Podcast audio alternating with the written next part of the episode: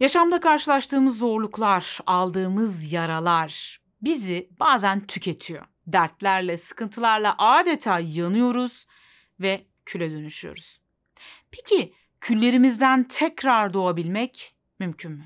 Küllerinden tekrar var olan olağanüstü güzellikteki simurg ya da zümrüde anka kuşu, batıda phoenix, Türk mitolojisinde ise Tuğrul kuşu olarak bilinir. Efsaneye göre Simurg, Kaf Dağı'nın eteklerinde bilgi ağacında yaşayan bilge bir kuşmuş.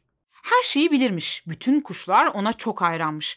Zora düştüklerinde Simurg'un gelip onları kurtaracağına inanır, bekler dururlarmış. Ancak Simurg hiçbir zaman gelmemiş. Zaten onu hiç gören de olmamış. Zamanla kuşlar Simurg'un varlığından şüphe etmeye başlamışlar ve onun gelip onları kurtaracağına dair umutlarını kesmişler.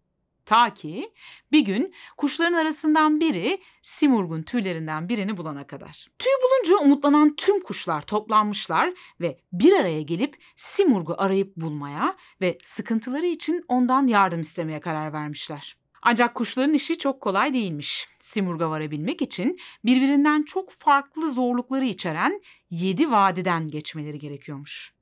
Kuşlar yola düşmüşler ve her vadiden geçişte bazıları ya pes edip vazgeçmiş, geri dönmüş, bazıları zorluklar karşısında can vermiş, bazıları ise geçtikleri vadilerin güzelliğine kapılıp o vadide kalmış ve yola devam etmemişler. Simurg'un yaşadığı söylenen vadiye vardıklarında geriye sadece 30 kuş kalmış. Sonunda Simurg'un yuvasını bulunca öğrenmişler ki Simurg 30 kuş demekmiş. 30 kuş bu yolculuğun sonunda anlamışlar ki aradıkları kurtarıcı kendileri ve gerçek yolculuk kendinden kendine yapılan yolculuk.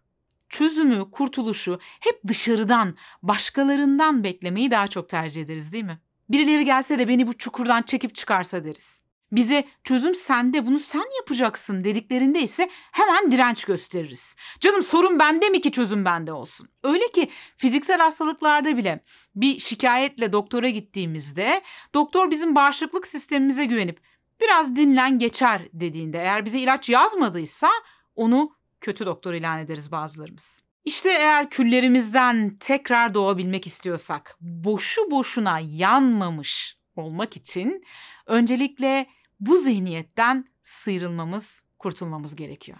Ama biz bayılıyoruz hep diğerlerini suçlamaya, sorunu, çözümü hep dışarıda aramaya. Dikkat edin diğerlerine toksik ya da narsist diyen videolar hep daha çok izlenir. Belki de toksik olan ya da buna çekilen, buna izin veren, bunu seçen biziz. Ama bunu duymak, bununla yüzleşmek istemeyiz. Küllerimizden tekrar doğabilmek için önce yanmayı göze alabilmek gerekiyor yanmaktan kastım burada kendini tanıma ve kendini kabul etme yolculuğuna çıkabilmek. Ben kendimi zaten tanıyorum arkadaş. Ne anlatıyorsun sen diyorsanız eğer tanıdığınız kendiniz hangi kendiniz diye sormak isterim. Bilinç düzeyindeki yani şu anda farkında olduğunuz özelliklere sahip olan kendiniz mi? Yoksa bilinç dışı düzeyde sahip olduğunuz ama aslında farkında olmadığınız, bir yerlere bastırdığınız sonra da varlığını dahi unuttuğunuz özelliklere sahip olan siz mi? Hangisi? Bu bilinç düzeyindeki bene yani farkında olduğunuz özelliklere sahip olan bene zannettiğimiz ben diyorum. Bu beni yaşamın ilk yıllarından itibaren bize öğretilenler, yaşam deneyimlerimiz ve tecrübelerimiz sonucunda oluşturmaya başlarız. Yani yaşam boyunca bunu inşa ederiz. Şu yaşta evlenilir. İşte başarılı insan şudur doğru düzgün insan şunları şunları yapar, şunları şunları yapmaz. Kadın dediğin nokta nokta olur. Erkek dediğin nokta nokta yapmalıdır. Genellikle yaşamın ilk yarısı yani yaşamın ilk 30-40 yılı bilinç düzlemindeki yani zannettiğim beni inşa etmekle bunun oluşması için çaba harcamakla geçer. Yaşamın ikinci yarısı ise yani sonraki 30-40 yılda ise bazılarımız o ilk yarıda inşa etmek için bolca çaba harcadığı bu beni yıkar ve tekrar yeni bir ben inşa eder. Çünkü yaşamın ikinci yarısından itibaren artık yavaş yavaş zannettiğim beni sorgulamaya başlarız. Ben kimim? Benim gerçekten istediğim şey bu mu? Beni mutlu eden şeyler gerçekten bunlar mı? Benim hayat amacım gerçekten bunlarla mı ilgili? Bu sorgulamanın ardından kimimiz bir anlamsızlık, bir boşluk, bir yıkım duygusu yaşarız ve bununla baş edebilmek için bazılarımız kurban rolüne bürünürüz. Yani başımıza gelenler kaderin bir oyunudur ve bizlerin de bununla ilgili yapabileceği hiçbir şey yoktur. Kimimiz ise bu yıkımın küllerinden tekrar doğar, gerçek benliğini keşfeder ve kendi hayatının kahramanı olur. Kendini keşfetme yolculuğuna Amerikalı mitoloji uzmanı ve yazar Joseph Campbell kahramanın sonsuz yolculuğu diyor. Joseph Campbell, insanlık tarihi boyunca anlatılan masallar, destanlar, mitler ve hikayeleri incelediğinde yinelenen ortak bir örüntüyle karşılaşıyor. Matrix, Yüzüklerin Efendisi, Star Wars gibi pek çok izlenen Hollywood yapımlarında da benzer bir örüntü görürsünüz. Peki nedir bu ortak örüntü derseniz, tarih boyunca farklı kültürlerde, farklı dillerde anlatıla gelen hikayelere, masallara, mitlere baktığımızda hep bir kahramanımız var. Bu kahramanımız sıradan bir insan ve sıradan bir hayat yaşıyor. Kendi konfor alanının içerisinde mutlu.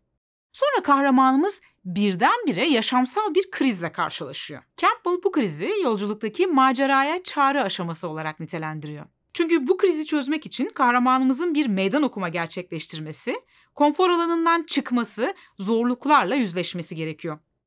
Günlük yaşamımızda maceraya çağrı genellikle yaşadığımız bir sorundur. Bu bazen ruhsal ya da bedensel bir hastalık olabilir, bazen bir kayıp, bazen bir çatışma ya da kriz olabilir. Evet bunların her biri kendimizi gerçekten ve tamamıyla tanıyabilmemiz, içsel çatışmalarımızı fark edebilmemiz için bir fırsattır aslında. Yani yolculuğa bir çağrıdır. Hikayelerde kahramanımız genellikle önce bu maceraya çağrıyı reddeder. Yani yola çıkmaz. Konfor alanında yaşamaya devam eder.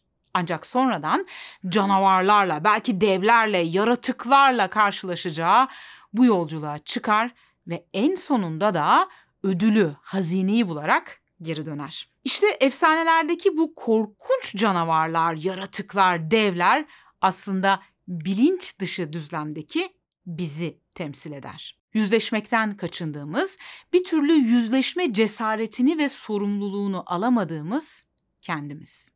Bu efsanelerdeki hazine ise gerçek benliğimizi bulmamızdır. Çünkü bu yolculuktan dönüşte biz artık eski biz değilizdir. Bunu yapabilmek yani bu yolculuğa çıkabilmek için belirli bir farkındalık ve duygusal olgunluk seviyesinde olmamız gerekiyor. Mesela anda olabilmek, yavaşlayabilmek, başlangıç zihnine geri dönebilmek, tüm yargılarımızdan arınabilmek, fark ettiklerimizi, gördüklerimizi şefkatle sarmalayabilmek, kabullenebilmek. Tüm bunlar da okuyarak, çalışarak, belirli bir disiplinle çeşitli egzersizleri hem bedensel hem de zihinsel egzersizleri uygulamakla elde edilebiliyor. Ne zaman oturduğu yerden iyi hoş anlatıyorsun da çözüm ne? Çözümü anlat bize. Nasıl kurtuluruz bu durumdan onu anlat. Hatta mümkünse anlatma. Bize bir ilaç ver hemen onu yutalım iyileşelim. Ana fikrine sahip bazı yorumları görsem aklıma İhsan Oktay Anar'ın Puslu Kıtalar Atlası'ndaki şu sözleri gelir. Ey kör! Aç gözünü de düşlerden uyan.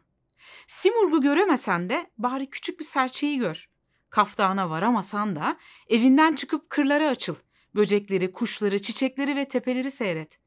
Daha hayattayken bir taşı bir taşın üstüne koy.